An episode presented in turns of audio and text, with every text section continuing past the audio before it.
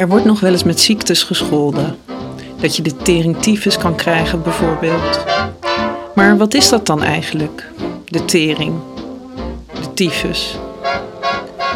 In de Tweede Wereldoorlog wist men dat helaas maar al te goed. In de vorige aflevering hoorde u hoe de moeder van tramconducteur Henk Bloemendaal een besmettelijke vorm van tuberculose blijkt te hebben en hoe hij en zijn gezin zich vervolgens hierop moeten laten controleren. Ton is erg verkouden en heeft de hele dag haast in bed gelegen. Ze heeft wat koorts. Het onderzoek van moeder heeft uitgewezen dat ze TBC heeft. Ze zal een lange rustkuur moeten ondergaan en flink gevoed moeten worden. Ze mag geen contact meer hebben met haar kleinkinderen en dat zal haar wel het zwaarste vallen. 5 juni. Ton heeft vannacht veel gehoest en ik ben om 8 uur maar even met haar naar dokter Meeuwse gegaan. Ze heeft een hoestsiroopje gehad. Gelijk door ben ik toen maar naar het consultatiebureau aan de baan gefietst om ons beiden even op TBC te laten onderzoeken. We hebben wel een uur of drie moeten wachten.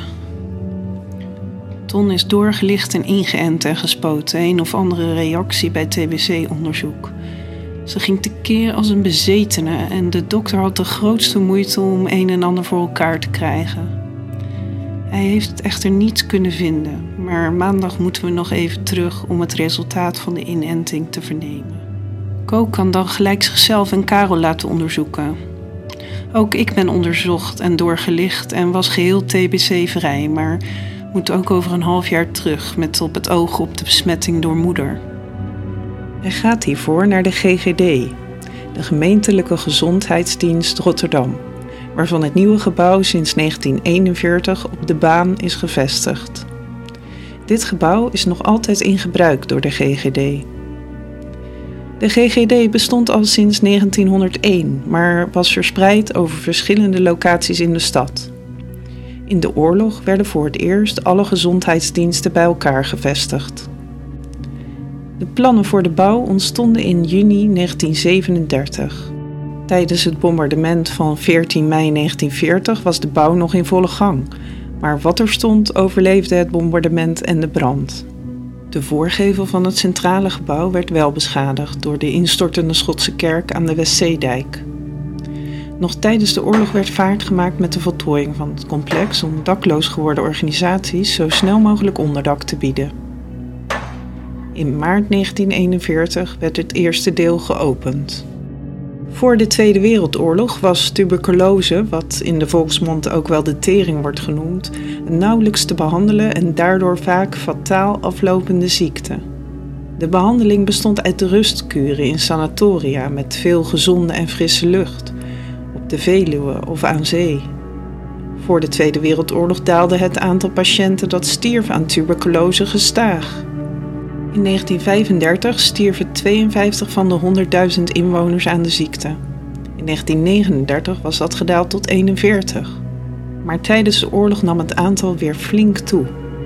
Er was geen plaats in de sanatoria en zo besmetten de nieuwe patiënten hun omgeving. Ook was er een groep oud-patiënten die opnieuw ziek werd vanwege hun verminderde weerstand door slechte voeding en schaarste. Waarschijnlijk besmette men elkaar ook bij gedwongen evacuaties in volgepakte treinen en in de rij voor de gaarkeuken. De hongerwinter was de ideale omstandigheid voor een ziekte als tuberculose om weer tot een enorme uitbraak te komen.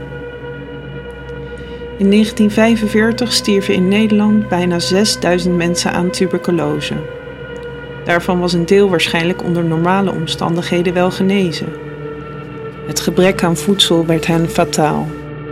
Tijdens de wederopbouw moest ook de opgelopen achterstand op het gebied van TBC-bestrijding worden ingehaald.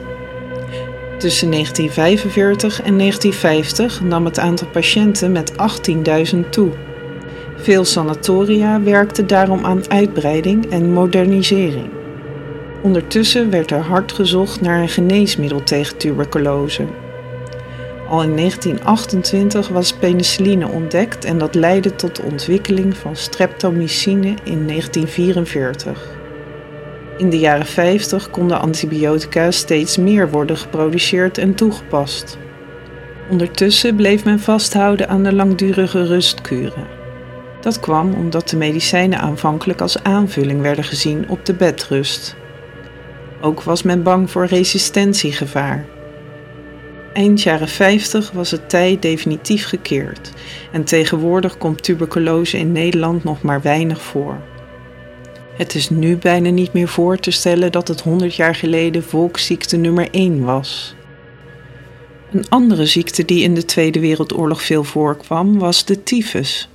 Tyfus is een vaak dodelijke bacteriële ziekte die wordt verspreid door luizen. Tijdens de Tweede Wereldoorlog woedde de ziekte hevig in Europa. In nazi-propaganda werden Joodse mensen neergezet als de voornaamste verspreiders van de ziekte. Zo zorgden de nazi's voor steun van het grote publiek voor een plan om Joden in ghetto's op te sluiten. In november 1940 ommuurden de nazi's een 3,4 vierkante kilometer groot ghetto in de Poolse stad Warschau. Daarbinnen moesten meer dan 400.000 Joodse mensen wonen. Door die overbevolking, het gebrek aan rioolonderhoud en een tekort aan voedsel en medische hulpmiddelen konden de tyfusbacteriën zich makkelijk verspreiden. Al snel raakten ongeveer 100.000 mensen besmet, waarvan er 25.000 overleden. Rond oktober 1941 kwam er plots een einde aan de besmettingen. Dat was behoorlijk onverwacht, aangezien een tyfusepidemie meestal juist heviger wordt aan het begin van de winter. Hoe verloste het ghetto van Warschau zich van de tyfus? Onderzoekers ontdekten dat de opgesloten dokters leiding gaven aan gemeenschappelijke inspanningen om de verspreiding van de ziekte een halt toe te roepen.